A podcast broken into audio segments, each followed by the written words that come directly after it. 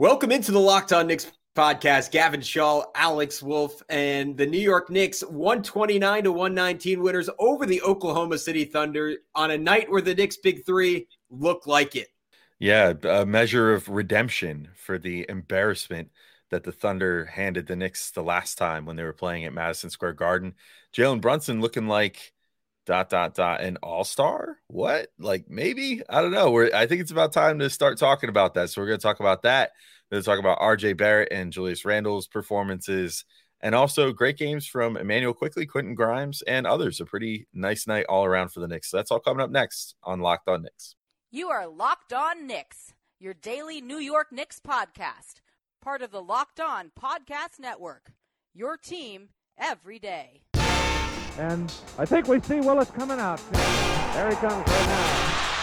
Starks with a drive. Ewing for the win. Yes! Thompson pucks left. Now fires it. He's good! And he's fouled! It's tight! And he is fouled! Anthony for three. Bang! That one goes down! This is all rebound. Back up off the glass. It's good! R.J. Barrett! Becomes infectious. You are Locked On Knicks, and this episode is brought to you by BetterHelp. It's the world's largest therapy service. BetterHelp is meant 3 million people with professionally licensed and vetted therapists, available 100% online. Learn more and save 10% off your first month at BetterHelp.com/LockedOnNBA. And we wanted to thank you for making Locked On Knicks your first listen today and every day.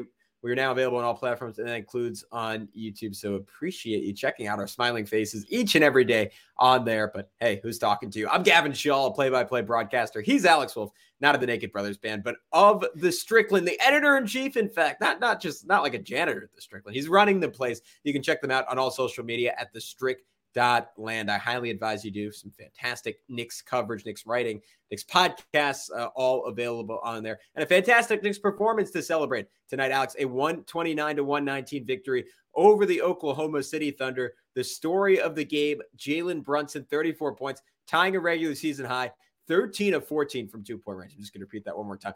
13 of 14 for a guy who's probably 5'11", not hyper-athletic, a virtuoso performance for Jalen Brunson. Yeah, I just, as an aside, got to mention real quick that Naked Brothers band reference. It's so funny. Someone at work literally brought that up to me today too. And I was like, I have no idea what you're talking about.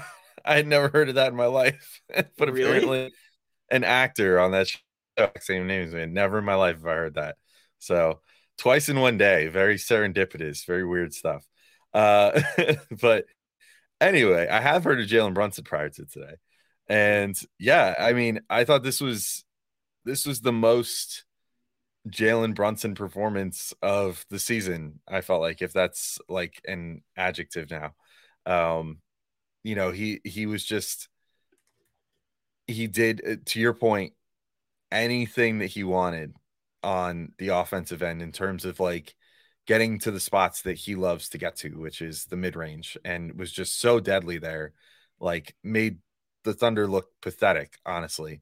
And, you know, as much as I very much dislike when Wally Szczerbiak is in for Clyde, mostly because he repeats things a million times. One of the things that he repeated... Alex, you didn't like it when he said, "Giddy, giddy, giddy, giddy, giddy, giddy, giddy."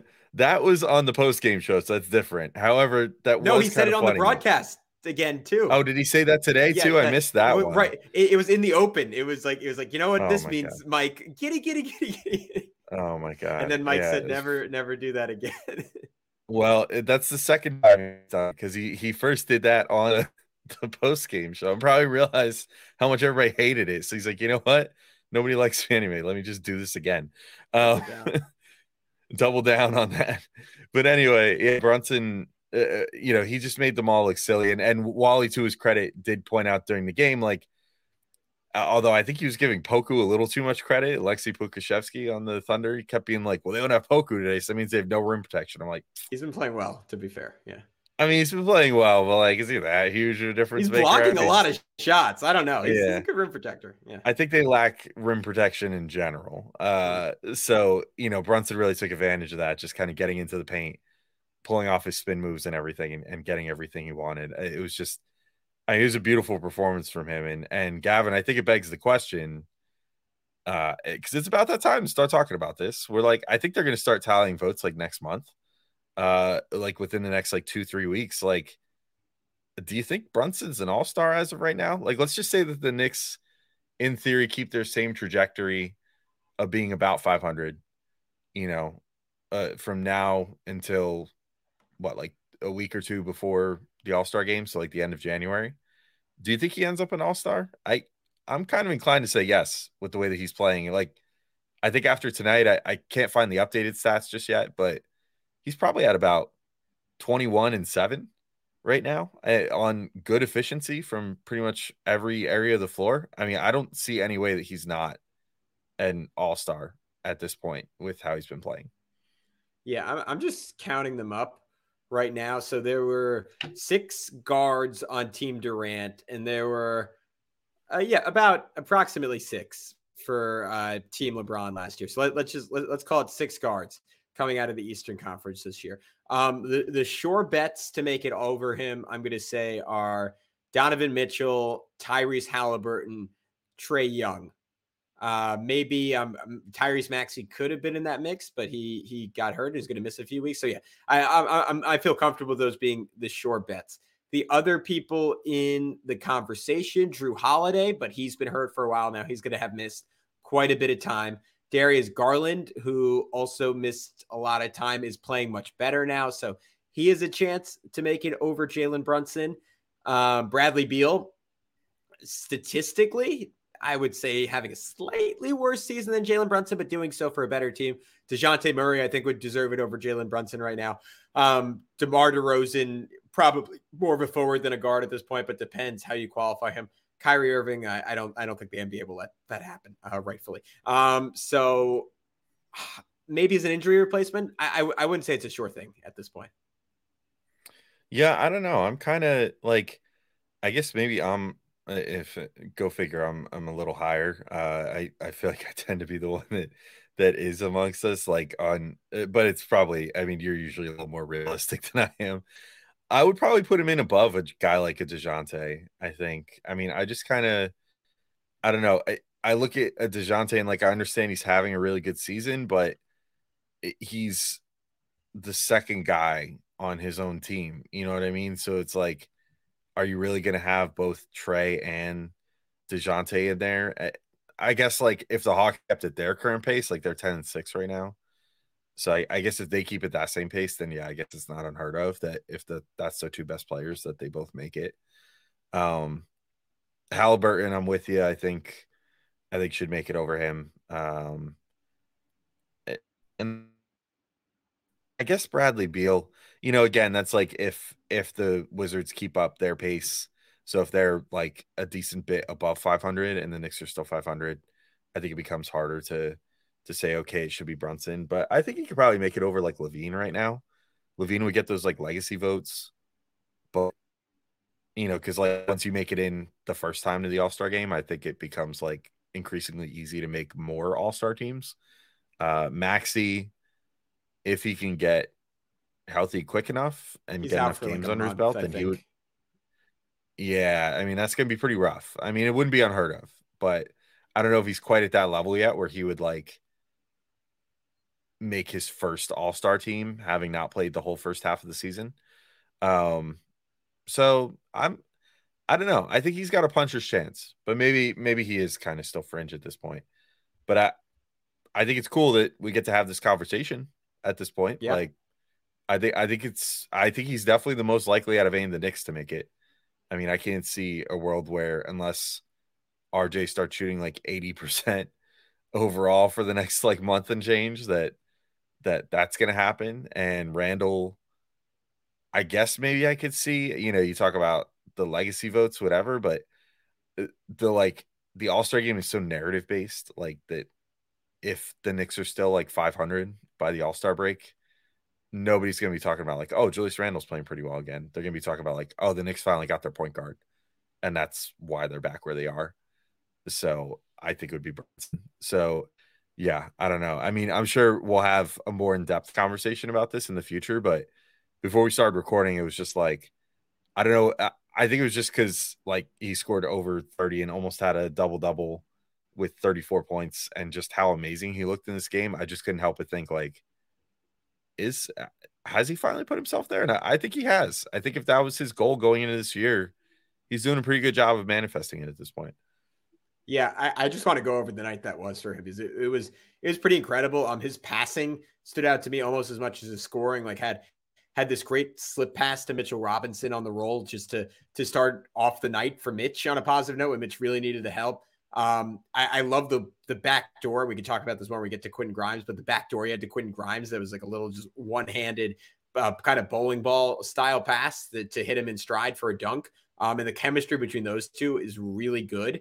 And the one area that Brunson struggled in this game was kind of forcing up some step back threes. And that's been true for him the last couple of games. And I hope he continues to get more minutes with Grimes, because I just think Grimes is the kind of gravity and is the kind of passer that could get him more of the spot up looks that he's been really good at in the past. Then I wanted to quickly mention that shot he hit in the third quarter at the free throw line when the shot clock was expiring, and he was basically falling down as he shot it and just threw it a million feet up in the air. It was a Steph shot, like that kind of arc, that kind of audacity to take it, and just the touch to hit it.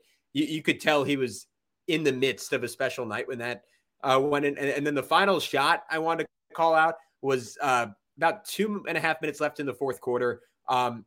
Sets a screen for Julius Randle to get Jalen Williams switched onto him, who's not a bad defender, but is a rookie. And then Brunson just torched him, like blew right by him for a layup. And I just love that aggressiveness for Brunson. He's talking about post-game, like how he's trying to balance passing and scoring right now. And tonight, I thought it was pretty perfect, the extent to which he did that. And then finally, that no-look lob to Jericho Sims. And this is becoming a theme with him, where a lot of guards, I think, default to playing it very safe when they have a 6 to 8 point lead with 2 minutes left. But to me, that's how you blow leads a lot of times. Well, Brunson just keeps making these really smart, calculated risks with the types of passes he throws in the closing minutes. Again, this one was a look off, got Sims wide open, then threw him the lob. And again, it was a little risky, but it was smart, and it essentially ended the game. So just he was an assassin. That is the only word to use for tonight. Alex, I want to get to the other members of the big three: Julius Randle, R.J. Barrett, who especially for R.J. is big night for him, given how poorly he was playing. But first, I want to talk about one of our favorites here at Locked On Knicks, and that is Turo. Turo is the world's largest car-sharing marketplace. With Turo, you can book any car you want, wherever you want it, from a community of local hosts. Browse a huge selection of vehicles for just about any occasion or budget across the U.S., U.K., Canada, and coming soon to Australia. Book a spacious SUV or minivan for a family road trip. Get a classic or luxury car for a special event, birthday, or holiday. Find affordable economy cars if you're on a budget and just need to get from A to B. Test drive that new electric vehicle you've had your eye on to see how it fits in your everyday life. Many Turo hosts can deliver the car right to you. Every trip is backed by liability insurance. Terms, conditions, and exclusions apply. Forget boring rental cars and find your drive at Turo.com. And we also, while we thank you for making Locked On Knicks your first listen today, might I suggest as a second listen, you check out Locked On Sports today. From the games that matter the most to the biggest stories in sports, go beyond the scoreboard and behind the scenes with local experts and insights only Locked On can provide. Locked On Sports today, available on this app, YouTube, and wherever you get podcasts. All right, Alex, what did you make of R.J. Barrett getting off the schneid, as they say, with 25 points, and at least to me looking, particularly on that early dunk that he had, just a lot more explosive and confident in this game? Yeah, I mean, there's been all this talk about him not having his legs under him and everything else, and you know, you and I were talking about this over the last few days. It's like, dude, how bad did this like cold or whatever affect you that it made you this like unbouncy for like three straight games or whatever, four straight games, however many it was. And he wasn't playing particularly well before they owned this either. So it's like, I don't know, but he seemed like he had the bounce back. I mean, it definitely seemed like on that dunk that you mentioned, it was like that took the weight off his shoulders. Like he even let out like the scream afterwards with that dunk. And you can kind of just tell that he had a feeling of like, I'm back with that dunk, you know, like, okay, it's good. Like I can jump again. I can dunk again. I can drive again. This is cool. And not only that, he could shoot again, apparently, which is good. He had what's been that stupid term that Wally's been saying for the last like week and a half. He softened his legs or whatever. He must have softened his legs a lot in this game. Whatever. Threw him in the microwave for 20 to 30 minutes. Got him nice and moist. And just went to work. But not so long that they got, hard and gross like things do in the microwave. If you leave them in for too long, he hit just the right balance. Wrapped them in a paper towel, everything perfect. I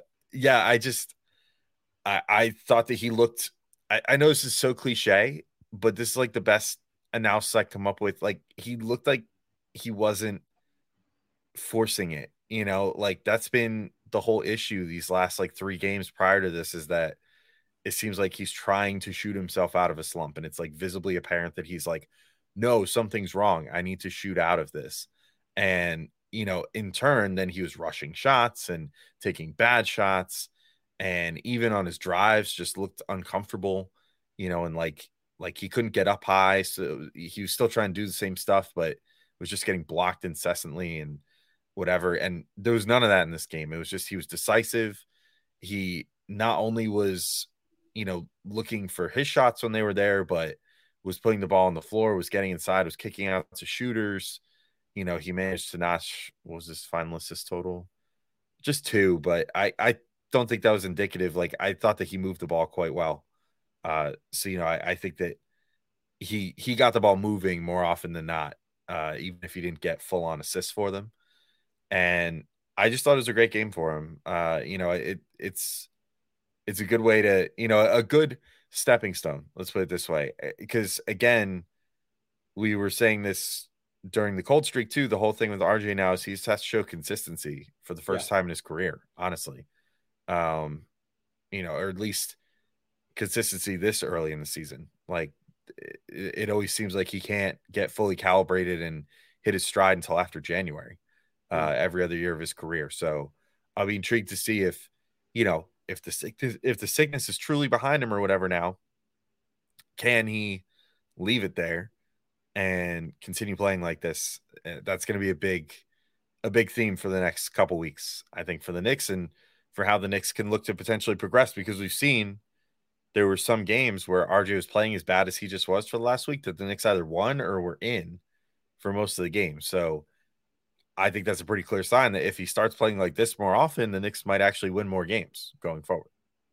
Yeah, I was a little more pessimistic on the night. I thought it was a mixed bag for him. Obviously, the shot making is the most important thing, because he was like, including like college and high school kids, just about the worst 3-point shooter on planet Earth the last few weeks. So him starting off 3 for 3, if I'm remembering correctly, from three, starting off 5 for 5 from the floor, that was huge for him. To your point, the playmaking was better than it's been. Had a really nice drive and kick to set up a sidestep three for IQ in the, I think that was late in the first half. And then in the second half, had a really nice, this was in the fourth quarter, a Nash dribble under the backboard, and then just whipped out a pass to IQ, who swung it to Randle for a corner three. Like it was probably the best rhythm those three have had on a swing, tic-tac-toe passing sequence all season. But I still counted 3 occasions where he just had total tunnel vision and missed a wide open shooter. Like on one play, he just grossly over dribbled when IQ was wide open on the other side of the court. And you can see IQ kind of slam his arms down in frustration. And I don't blame him, because that's been happening to him and Obi all season long whenever they're on the floor with RJ. And then late in the game, looked off a wide open, maybe you just didn't see him, but to me, it looked like he looked off a wide open Quentin Grimes on the left wing to force a tough layup that Grimes could have hit a shot on. And then defensively, he was still really bad. Like Lou Dort went right through him on one play. Him and Grimes completely misnegotiated a brush screen at some point that gave Dort a wide open layup. But he was getting to the rim better. He's finishing there much better. Effort was really there on the glass. He got a couple of nice offensive rebounds. So it was progress. It was a step in the right direction. Still far from perfect for me. Yeah, and speaking of far from perfect, Julius Randle had a good game as well on the stat sheet. But there was, we didn't really talk about this pre-show, but I'm kind of curious to get your opinion on it. I'll give the positive for Julius first. So 25 points, 9-16 shooting. He had 11 boards as well. I thought he looked more engaged on offense in this game than he did in the last game, or probably the last two, and more engaged, I guess, in general a little bit, but still had his own lapses on defense, which is becoming an unfortunately common theme. And there, I hate to highlight this after a game when he had like really good stats and whatever, and put together a pretty good offensive game. But I mean, there was a lot of that like bad body language stuff, like we used to talk about last season. Like someone captured a video that showed like after the final buzzer sounded, he just like beelined for the locker room, like didn't look at anybody. That's extremely reminiscent of that Bulls game that we talk about so much last year. Yeah. When he like marched off to the locker room, allegedly demanded a trade afterwards, even though the Knicks won the game because he wasn't like front and center in that game. And then, you know, there was just a couple other clips that I saw people captured of just like, he had just made a shot and then would just like walk right by his teammates without like, they're trying to like give him a high five and he just like walks by them, like bumps them, you know, whatever. Yeah. Very bizarre. I don't know what to make of him right now, but it was, I guess, sort of the total Julius Randle experience for this game in many ways. Yeah. You know, Alex, I have some thoughts, but before I get to them, can you tell people maybe Julius Randle will post an ad for a life coach or something? Where would they go to find something like that? Or perhaps some other team will be like looking for moody power forward, or disgruntled power forward. We can make you fully gruntled. So says Michael Scott. Yeah, if you're looking for a fully gruntled power forward for your small business, head to LinkedIn Jobs, because these days every new potential hire can feel like a high stakes wager for your small business. You want to be 100% certain that you have access to the best qualified candidates available, and that's why you have to check out LinkedIn Jobs. LinkedIn Jobs helps find the right people for your team faster and for free. I don't do a lot of job posting myself, but I have done a fair deal of job searching in my life, and LinkedIn Jobs is always the first place I go to look when I'm like, you know what? I just updated the resume. I want to go look for something new. LinkedIn Jobs is the place to be. Like, they always show me jobs that I would have never thought to look for, but that once I look at them, I say, this is a fantastic fit. And honestly, they do a much better job than some of the other sites where I'm constantly being fed like entry-level sales positions all day and jobs that look like huge scams. And some of which are. I once had a place offer to send me like $5,000 allegedly to like set up to a home office or whatever, and looked it up as a huge fraud. So can you know, forward that like, to me? Sounds pretty good. Yeah, I'll send it to you, but don't try to cash the check or they'll call it back and try to drain your bank account. Luckily, I looked it up ahead of time. I really tried. Anyway, all you have to do if you want to add a job to LinkedIn Jobs is add your job and the purple hashtag hiring frame to your LinkedIn profile to spread the word that you're hiring. They have simple tools like screening questions that make it easy to focus on candidates with just the right skills and experience, so you can quickly prioritize who you'd like to interview and hire. It's why small businesses rate LinkedIn Jobs #1 in delivering quality hires versus leading competitors. LinkedIn Jobs helps you find the qualified candidates you want to talk to faster. So post your job for free at linkedin.com/LockedOnNBA. That's linkedin.com/LockedOnNBA to post your job for free. Terms and conditions apply. All right, and we're back on Locked On Knicks. And Gavin, you teased it before we went to the break. You said you had some thoughts on this Julius Randle situation. So let's hear him, buddy. What are your thoughts on the Julius Randle situation? I think the second the guy gets traded, a million stories are going to come out about how destructive he was as a teammate. And I honestly, I flash back. You mentioned it last podcast we did, but the quote he had post the Denver game where he said, yeah, you know, JB does a lot to keep my head on straight. And the fact that he's self-aware enough to say that tells me there's a lot of stuff going on behind the scenes, and probably has been for 2 years now, that we are not privy to, because the Knicks have a lot of adults in the room. And there's really no one else on the roster who is of the inclination to speak out of turn. I mean, you can go up, like it's just good guys through and through, or I don't even want to say good guys exclusively, but not brash guys. Like if there was a Marcus Morris, a Jimmy Butler, or Markieff Morris on this team, I know I listed both Morris. They're like the crazy Morris stories over the years. I think they would be like, hey, Julius is kind of a jerk sometimes. Maybe not that word, different word. But yeah, I'm just, I I've said it a million times, so I feel bad re-saying it, but I just think he is destructive to this team. And maybe, look, we're not inside the locker room. I could be dead wrong on that, but the stuff you see where he is spacing out on the court tells me he just has zero investment at this point. So that is what it is. On the court, I thought offensively he was spectacular tonight.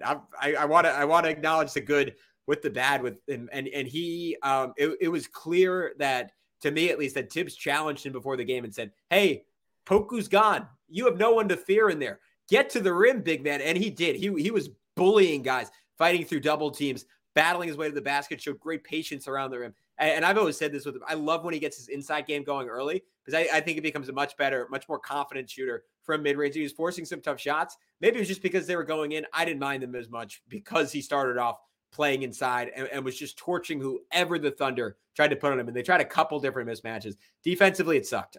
He was a mannequin on Josh Giddey runners. And you would have thought he would have learned his lesson when Giddey was raining them in his face the first time these two teams met up. Nope. Still just letting those go through. And had one play that was just ugly where he missed like a long shot and it led to a long rebound. And it was kind of his fault. And then he just jogs back and he leaves his teammates out to die, which really sucks. Had some great rebounding in the third quarter in traffic. That was really important for the Knicks, but the defense was terrible. The attitude was terrible. So again, it's not worth what he gives you for what he takes away. Yeah. I don't have too much more to add to that. Honestly, I feel like the book has already been written on Julius Randle, right? Like, or what more can we add at this point? It almost feels like we're in the final chapter, it feels like. At least I hope so. I don't know. I mean, I just don't see a world where it continues working with him on the team. And, like, I was willing to entertain that possibility earlier this year, you know, but now we're reaching almost the 25% mark of the season, and it just feels the same. You know, it's like he seems disconnected from the rest of the team. He seems like he's good to go get his, but the overall team result doesn't really matter to him on this team as of right now. And maybe he's been told by the front office that he's not part of the long-term plans. Like, hey, just do enough to get your trade value up. There was I saw a lightly sourced report out there that his trade value is allegedly up right now in the eyes of some NBA execs or something. Like, cool. If that's the case, then hopefully they can find a amicable solution soon to figure things out with Julius Randle, because I'm with you. I think things have kind of reached their logical conclusion at this point where it feels like they're ready to move on from him. One guy that the Knicks should not be ready to move on from, that there have been reports that they potentially would consider moving on from, is Emmanuel Quickly, who had 18 points in this game, 4 assists, 3 boards, shot 6 of 8, and 4 or 5 from 3. Talk about guys that needed a robust shooting night almost as bad as R.J. Barrett, and that would be Emmanuel Quickly. I thought that he really put it together in this game. I mean, the first and foremost thing is, like, with him, so much of what he does on offense is predicated on can he get the shot to fall on any given night. And, you know, I know he does other things other than just shoot threes, but he's really at his best when that's a real threat. And which isn't exactly a hot take. Like, that's any NBA player is at their best when they're, you know, the most important shot in basketball is falling for them. But in this game, he just, similar to RJ, it just looked like the ball and chain had been taken off of him. You know what I mean? Like, everything that he was doing recently just seemed weighted down by his own head, you know, just like, with the weight of expectations, the weight of trying to break a slump, you know, whatever. And he seemed like he was playing freer in this game. You mentioned the really great, like, sidestep three that he had at one point. I think that was in the first half. Like, that's just like a quintessential IQ shot. Just like casually make something happen because you just know that you can. But he also did a great job controlling the tempo. You know, I thought that he was doing just all the things that he does at his best, but that at his best always starts with, like, can he shoot really well?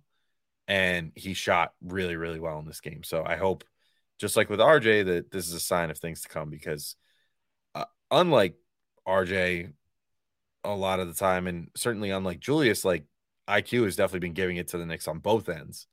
So as soon as that offense comes around, he's just going to keep being an overwhelmingly positive player for the Knicks this year, I think.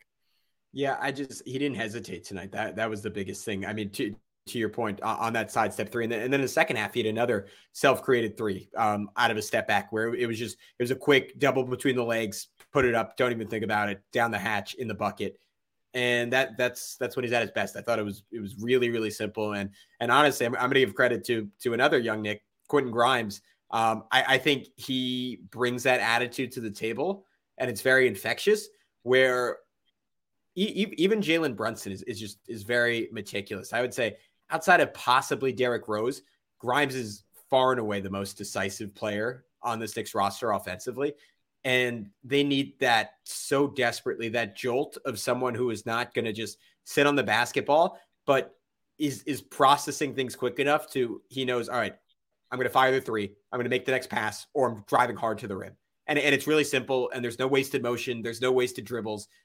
He is bringing so much more speed and energy to the Knicks on both ends of the floor, because he's also creating plays defensively every single time he's out there. And my favorite Quickly play of the night was when Quickly he threw an entry pass to Obi. Obi threw it out to Grimes, and Grimes didn't hold the ball. He just threw it right back to Quickly. Quickly had Giddey caught off guard by how fast the pass came in. Quickly torched Giddey off the dribble, got a winding layup at the rim. I just want to see more minutes with those guys all together, because I just think Grimes makes such a big difference for this team, even on a night where he didn't shoot that well. And I thought his decision-making as a three-point shooter wasn't really all that great. Yeah. He definitely was. Grimes like picked up the mantle of the guy that was trying a little too hard to get his three-point shot to start going in this game. But if he keeps contributing the rest of what he's doing, it doesn't really matter. Like, he can keep trying to figure it out because he's contributing so much positive elsewhere that it's not a huge deal if he then is trying to get the shot going. Because once that shot starts going, similar to Quickly, it's like then everything falls into place at that point, because then he's already showing through these two games of extended minutes that what we saw in Summer League is similar to what we could see in real life here in the NBA. Like, that was not just a summer camp deal. That's like real life. Like, he can put the ball on the floor. He can pass. He can, run some quick actions. He could be decisive. He can get all the way to the rim. That like scoop layup that he had in this game was like, it was just gorgeous. I mean, that was eye popping for me. For the guy whose minutes he basically took, like, that was Cam Reddish-esque, for what we've been seeing out of Cam recently, where he just kind of got in there and, like, even though he's not as long and lanky as Cam, he just kind of like went up and under and just used every possible centimeter of his arm to get it, up and under and then up as high as he could to flip that ball up, and just made like a gorgeous, flip layup at one point. Really great game for him. I'm looking forward to seeing more out of Grimes. And now that we know that Fournier is like out of the rotation, I'm looking forward to a world where we could potentially see some Grimes and Reddish and Quickly maybe on the floor together all at once. Maybe they could actually have a very competent like guard and wing setup on defense, like 1-3. Which would be really cool right now, because that's not something that we've seen a ton of this year. I also want to shout out Jericho Sims, who managed to differentiate himself enough from the pack of the three centers that played tonight. Mitch drew the start, and I thought looked better than he did the first game, but still not quite back to his old self. Hartenstein, I thought, had a pretty forgettable game to my eye. I just had those back-to-back blocks against SGA in the third quarter. That was the only thing of note for me. Yeah. So not too bad, but Jericho Sims once again just kind of.